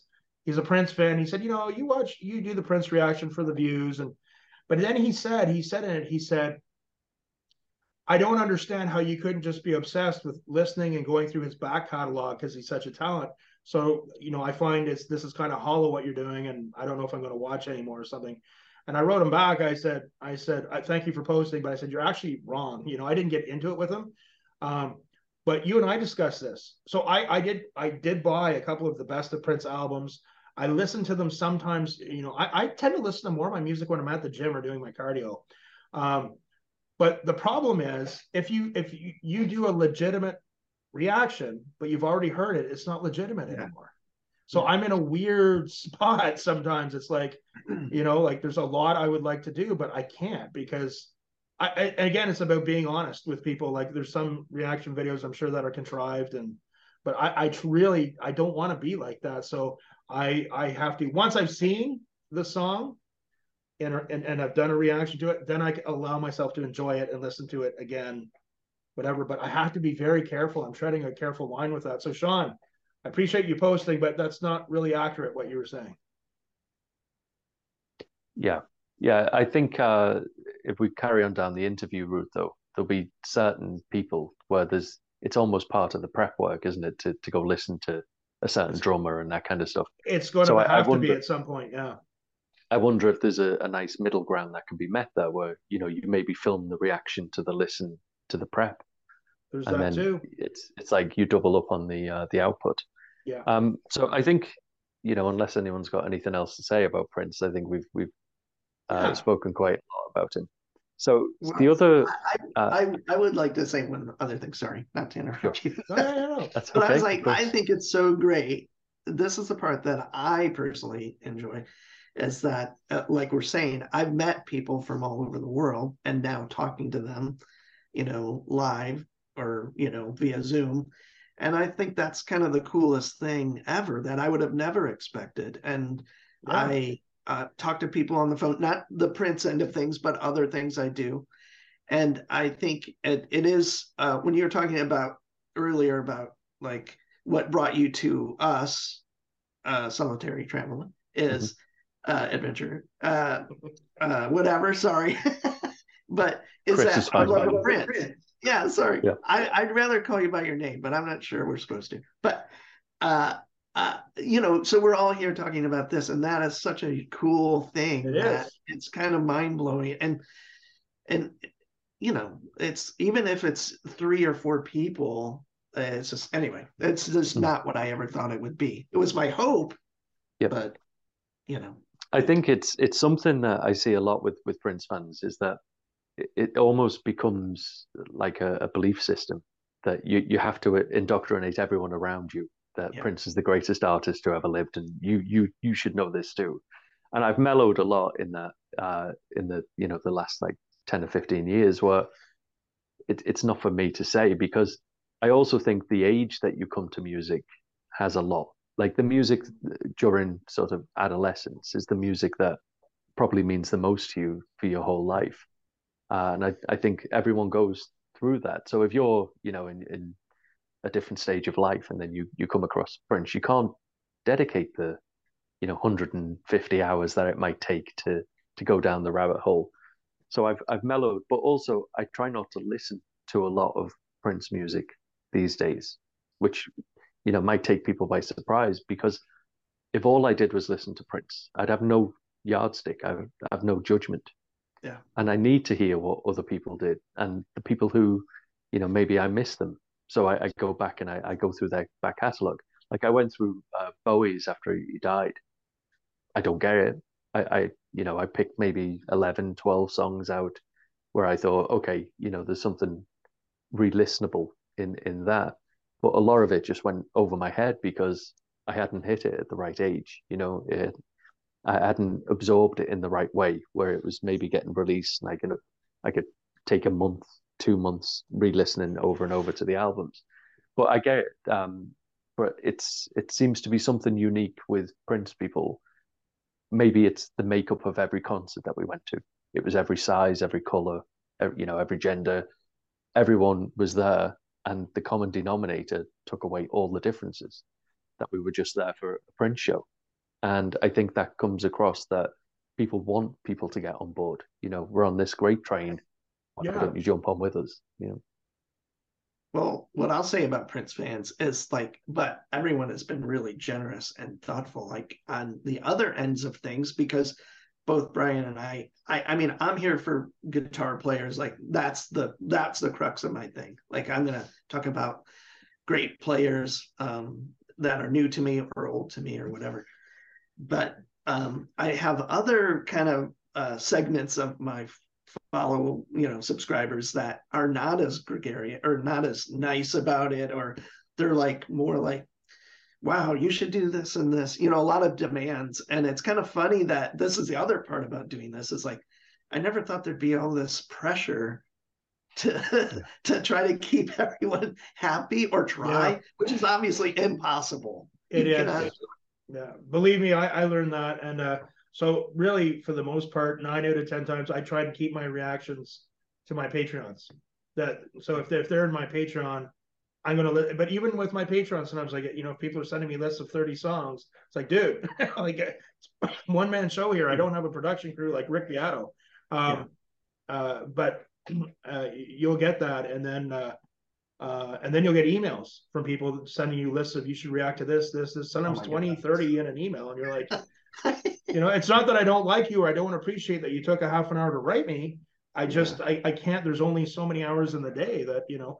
Uh, maybe for some people where they they can make who do happen to make the switch where they have a few hundred thousand subscribers and they make their living full time from YouTube, maybe. But uh, but you just do the best you can. But I find it's you know uh, again, uh, Solitary Adventure has been a great friend. I always yeah. When I was younger, I thought I knew everything. Now I don't think I know everything. He's one of the people that I trust to bounce an idea or a concept off of and say, "What do you think?" Or maybe should I do this? Or, uh, but yeah, you're you're, you're going to find, and as your channel continues to grow, yeah, you're not going to be able to keep everybody happy.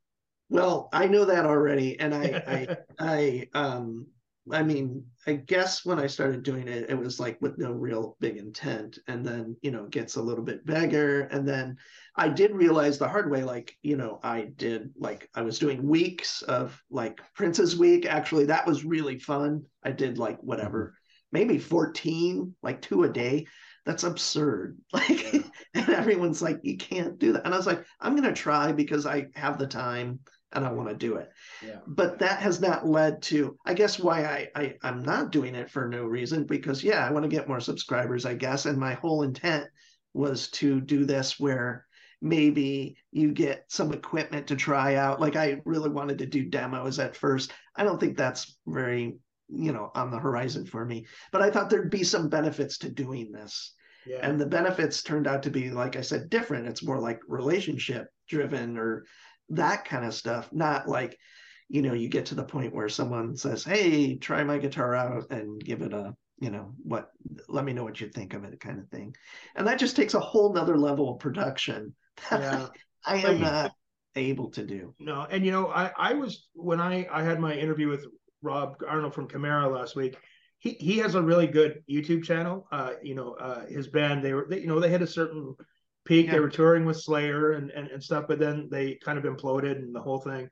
But he told me, he said, when I got into YouTube just in the past couple of years, I think partially because of the pandemic, people yeah. had time on their hands. You know, people might have been getting, ben, you know, like government benefits because they couldn't work. Like, so like, well, what am I going to do? Well, let me. People then had the time to take on the learning curve of YouTube, learning about production. He said the problem is the production standard has is so high now. Like Brian, if you had your channel 10 years ago, you'd probably already be at 70,000 subscribers. Yeah. You know what I mean? Like it's it's just it's um it's an interesting thing about YouTube, but the thing is I I'll keep doing it as long as I love it. Uh, yeah. my big thing this year is I, have been sick.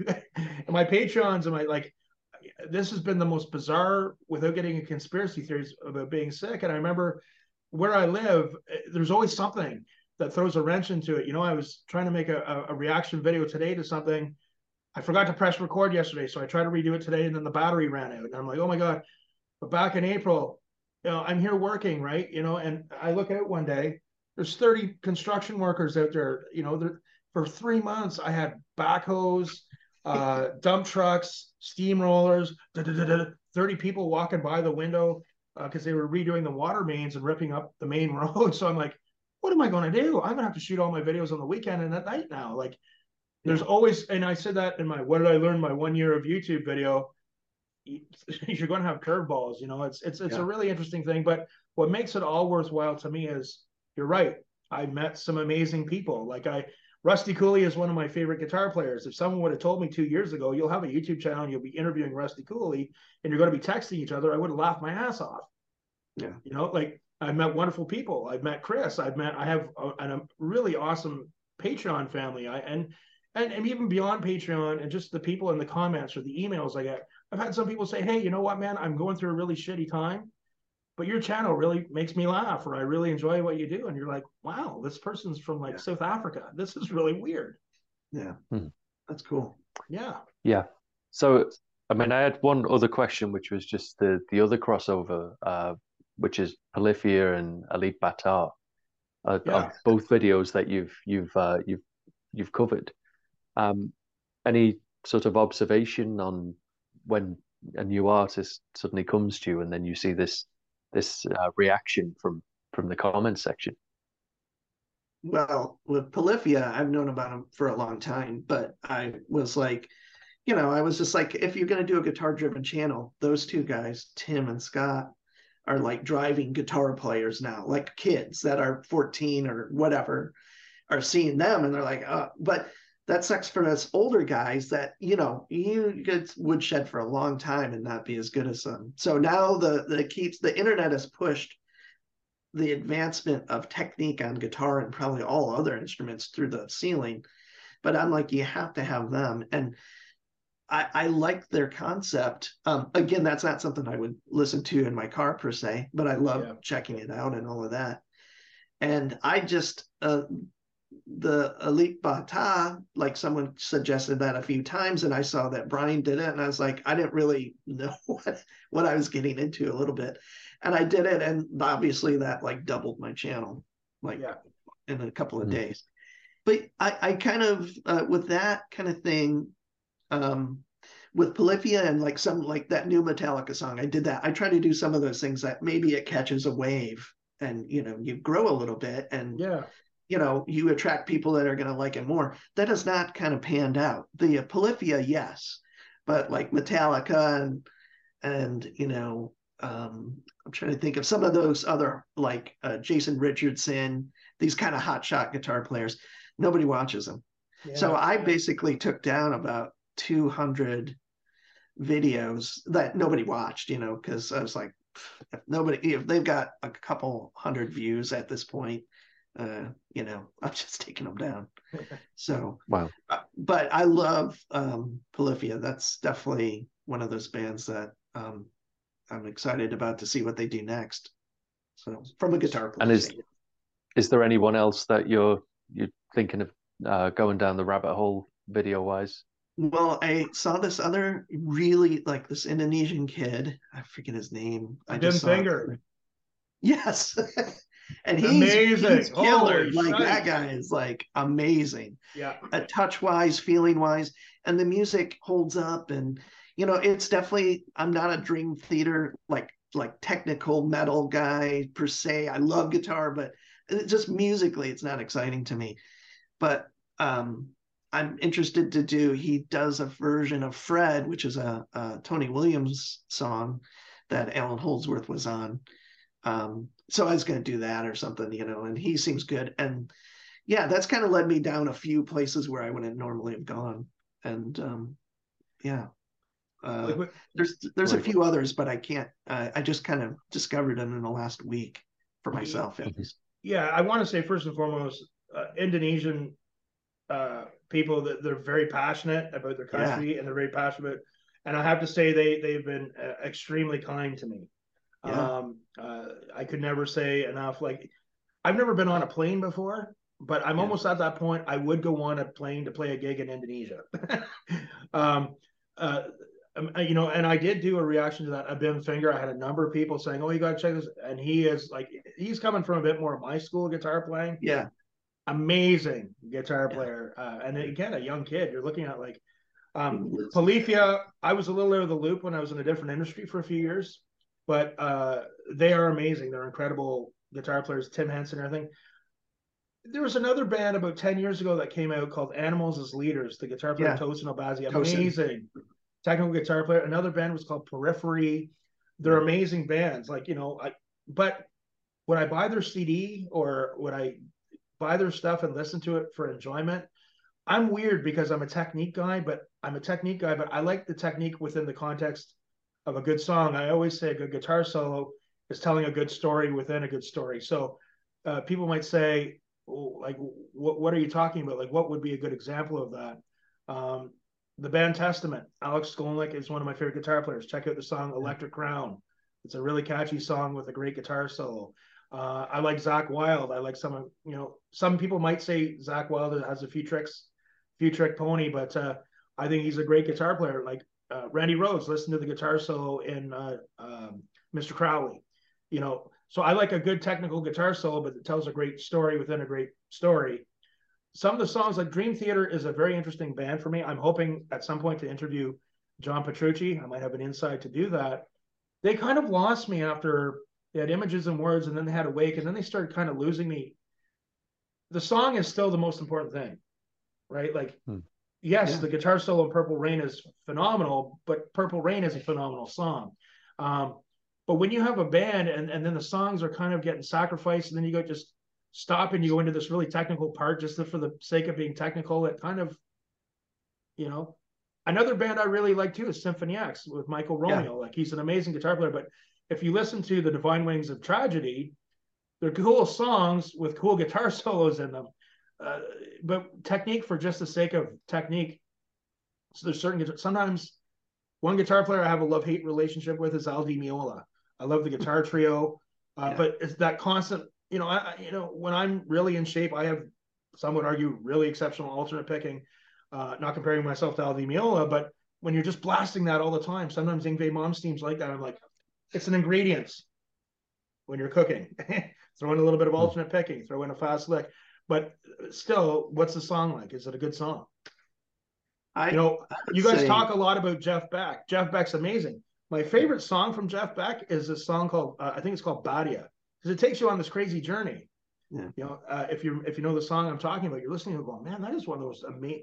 He's playing that on guitar, like that's one of the most amazing songs I've ever heard. So I'm I'm kind of weird that way, but uh, Polyphia are, uh, are awesome. I love uh, listening to them. Uh, would I go out and, and, and buy them or go see them in concert? Don't know.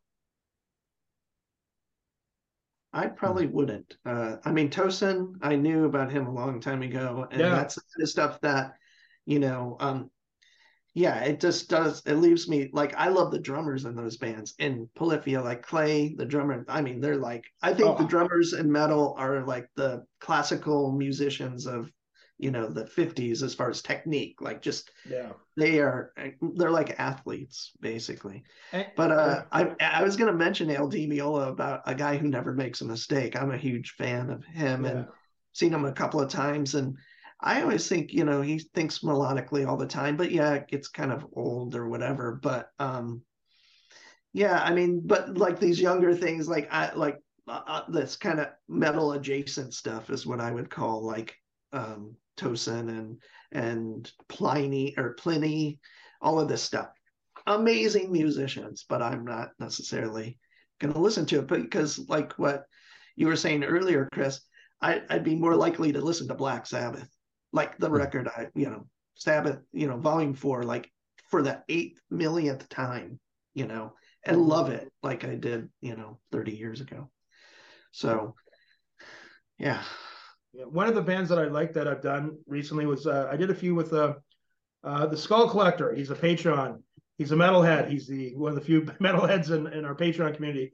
Uh, Seven Spires. I thought they were quite interesting to listen and watch them. The singer, uh, the mm. whole band was amazing. But you'll you'll notice in my reaction videos, right, Chris? What, what, do I always look at even more so than the guitar? What's the drummer like?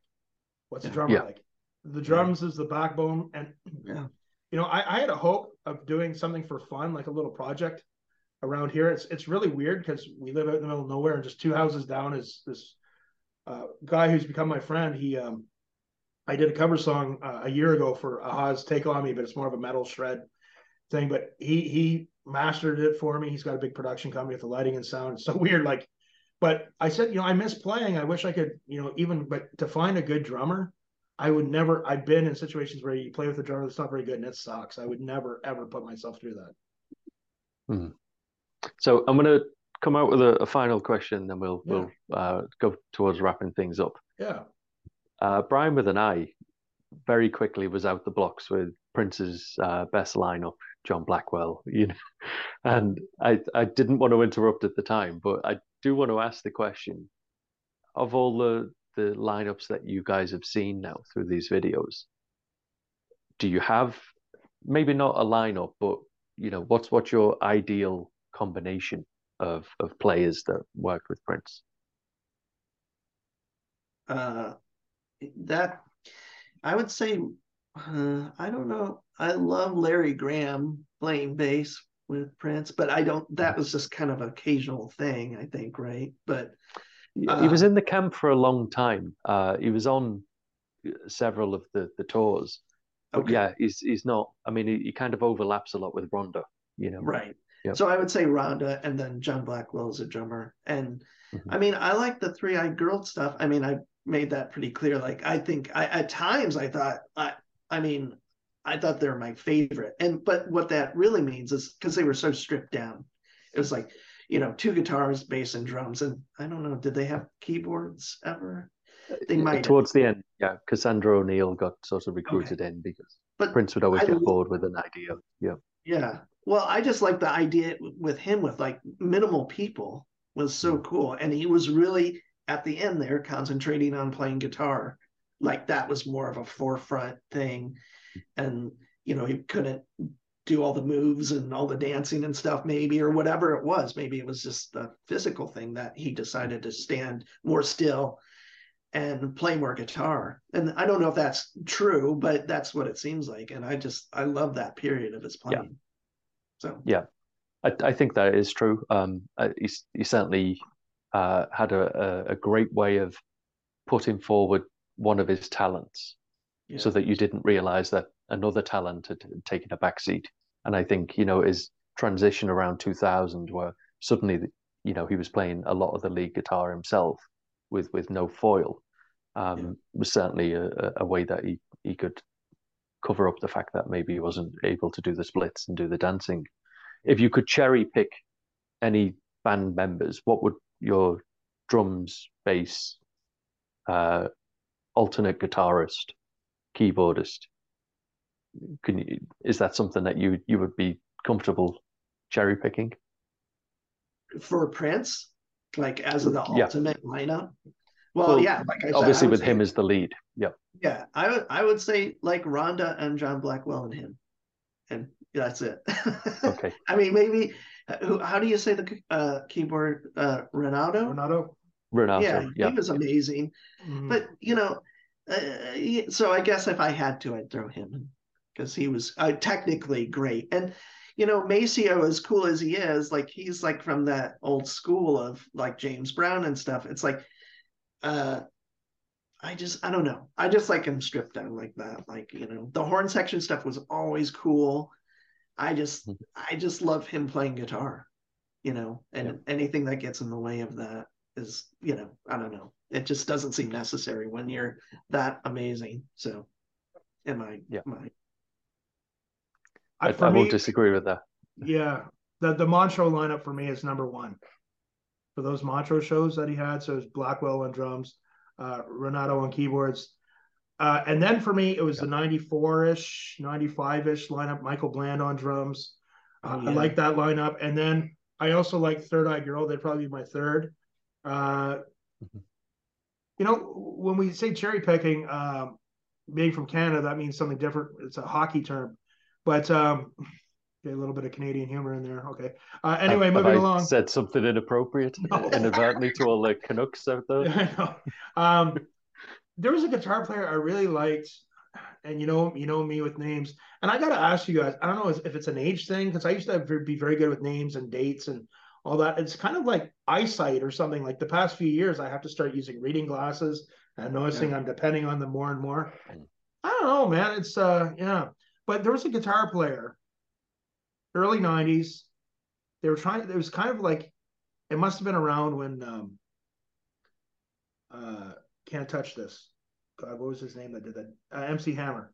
It was kind of in mm-hmm. that time frame, and that the guy, the some guy came out was rapping, and I was kind of like, what, what, what, what is this? But there's another guitar player, and he played an Ibanez. It was a 540. It was a Sabre model. So I think it's Levi Seacer. Yes, I think you're right. I, yeah, so that actually, 90, early if you're talking about Prince, I don't argue. I just say okay. well, I think so because he he was the bass player in the late 80s and there was a guy called Miko Weaver doing guitar a really you know very very good guitarist. Yeah. But Levi was originally a guitar player and was only playing bass because he was asked to. He was quite good. he then he graduated into guitar in in the 90s and was able to you know show his his full talents. Yeah. Yeah um Jesse Johnson was a wicked guitar player too. I, I know this this ticked off a few people, but I would say that like the Revolution were my least favorite out of all the lineups musically. I know mm-hmm. this is probably gonna I'll probably get some death threats in my email now, but just being honest, folks. You both will. yeah, that's why that's why I stay anonymous. You both will. I think it's it's a real hard one for me to square that circle these days because I understand that all of the commercial peak and all of the the reason why so many people are Prince fans is because the revolution was that band on that journey. You know that treadmill an, analogy that I used. I, I get that, um, but I I look at you know the the mid nineties uh, Michael B and Sonny, and I just think it's not even the same game.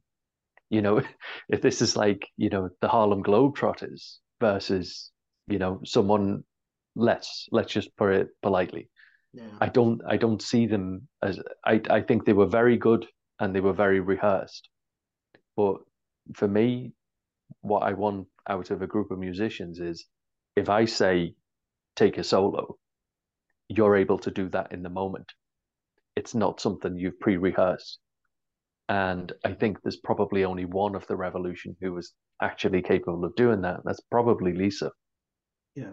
Um, you know, if you look at any of the bands after that, every band member was capable of taking a solo, and that that to me is the the big thing. You know, the the I would push back slightly maybe on Donna Grantis, Third Eye Girl. I think she was a little bit of a throwback of she learned what worked, um, and she was quite rough around the edges at the, the start. And you know, you could see that Prince had really rehearsed the life out of that band yeah. but everybody in between, stellar players on yeah. on their instrument. They they were just masters, you know. And I want to mention too, like you know, if I could go back in time, or if if Prince was still alive, you know what I would love to do? I really, you know, we we've chatted with amazing people, but I really loved our chat with Scotty Baldwin. I what would I give to say if, if especially after we talked to him, say Scotty, I'm going to be you know, I'll be security for you. I'll make sure everyone leaves you alone. But just to stand there and watch you work, because I, you know, I have my own interest in my experience in doing live sound. That would have been masterful watching him, or even getting like a GoPro footage of him just working the board. That what I would give to see that. Well, I think we need to put our heads together and see what we can get uh, on the bill for the Prince Celebration Week mm-hmm. next year. Because Susan Rogers, she talked about wanting to work the board with some of the tapes that she'd you know, part partaking in. Yeah. Um, Scotty again with the live stuff. He he you know will run sound for a lot of the PRN uh, yeah. alumni. So I think that week, if we could push, there's a real chance that you know uh, we could all get our wishes. You could see Scotty do live sound. I could oh, see I love that, yeah. Susan bring up a, a, lot of the boot, you know, the the tapes of one of the unreleased songs. Yeah. No, absolutely. So, final question for me is: uh, What's next for each of your channels? What the trajectory that you you're hoping for, and and the journey? Well, uh, well, I, as it grows, yeah, it's kind of scary actually because I'm not sure. Like like we're saying, all this pressure to get better at production and do stuff and do less. so production gets better as you do less, I think, obviously. So mm-hmm. um, I'm just I want to get better at the things that count, which is the content and being able to deliver it and letting my personality come through or you know, that kind of thing. That's what's engaging.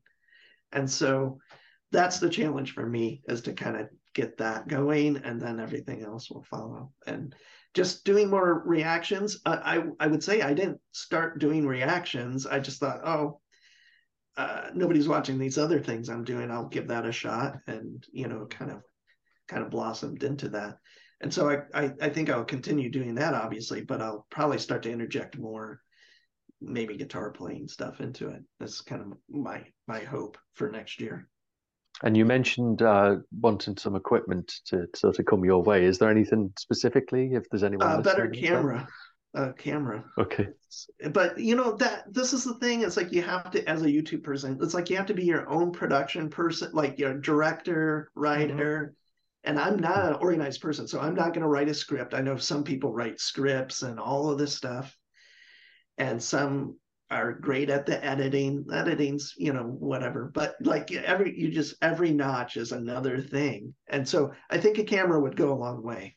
Is to answer your question, but that just opens a whole nother can of. It, it uh, does, yeah. Yeah. so yeah. slightly afraid of that you know, Brian, you've said a, a, number of really interesting things. So we've kind of had a lot of interesting parallels in the journey.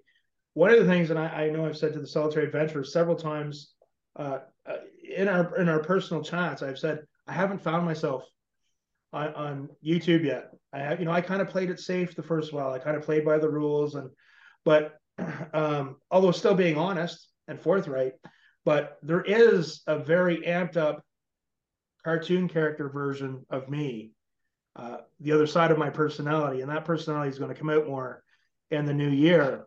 Um, I we talked about reaction requests. If you went through all the comments that have been posted on my channel in 2022, I could spend the next 15 years recording and editing them. I could I would never get through. I could never do them all. So again, I try to keep my reactions to uh, my Patreons, and even that is hard to do uh, sometimes. So I think we'll be doing some more we'll do weekly polls and the patrons can vote to see what they want me to react to or whatever. Once in a blue moon, someone in the comments will throw something very unusual at me that I'll acknowledge and do a reaction to, or there might be something particular interest to me.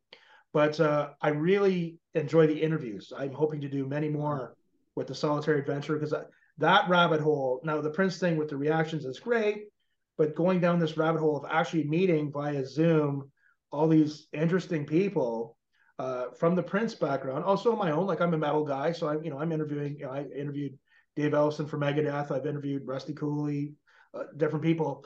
But that rabbit hole is kind of that rabbit hole is.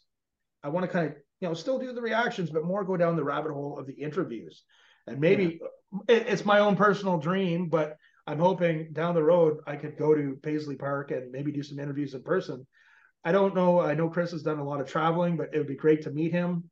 Maybe I'd be over in England. Maybe we would be interviewing some famous people in Liverpool. Who knows where the road's going to take us? But uh, you know, uh, finding yourself on YouTube, yeah, it's it's it takes time, and I think you know my humor is a little different. You know, it's not for everybody, but uh, the people that get it, they get it, and they find it. Uh, but I find it's starting to come out a little bit more. But my actual personality, usually when I have a lot of caffeine or pre-work in, into me, really starts to come out that amped up version there's going to be a lot more of that uh, next year. But uh, as far as production, yeah, it's a rabbit hole too because so my one camera it's for my A shot, my other camera it's for my B shot, and now I'm going to be getting another camera hopefully for a C shot.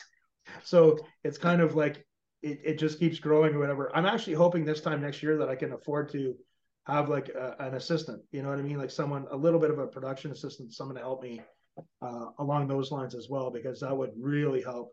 And there's so much that people don't see if they don't do YouTube. They don't know. Like, you know, I've got five portable hard drives plugged into the PC. You know, I have so many that need to be cataloged, edited. I need someone like the Solitary Adventurer to come work for me on weekends where they just catalog videos and screenshots and pictures and thumbnails I, you know, I when it's disorganized, it drives me crazy. But it's, you know, I could spend a week just doing that on my portable hard drives with all the video I've accumulated. Yeah. Hmm. Yeah. Well, I'm going to speak for uh, the audience of, of both channels. If you're subscribed to one of these guys and not the other, fix that. Absolutely, yeah. Subscriptions for both.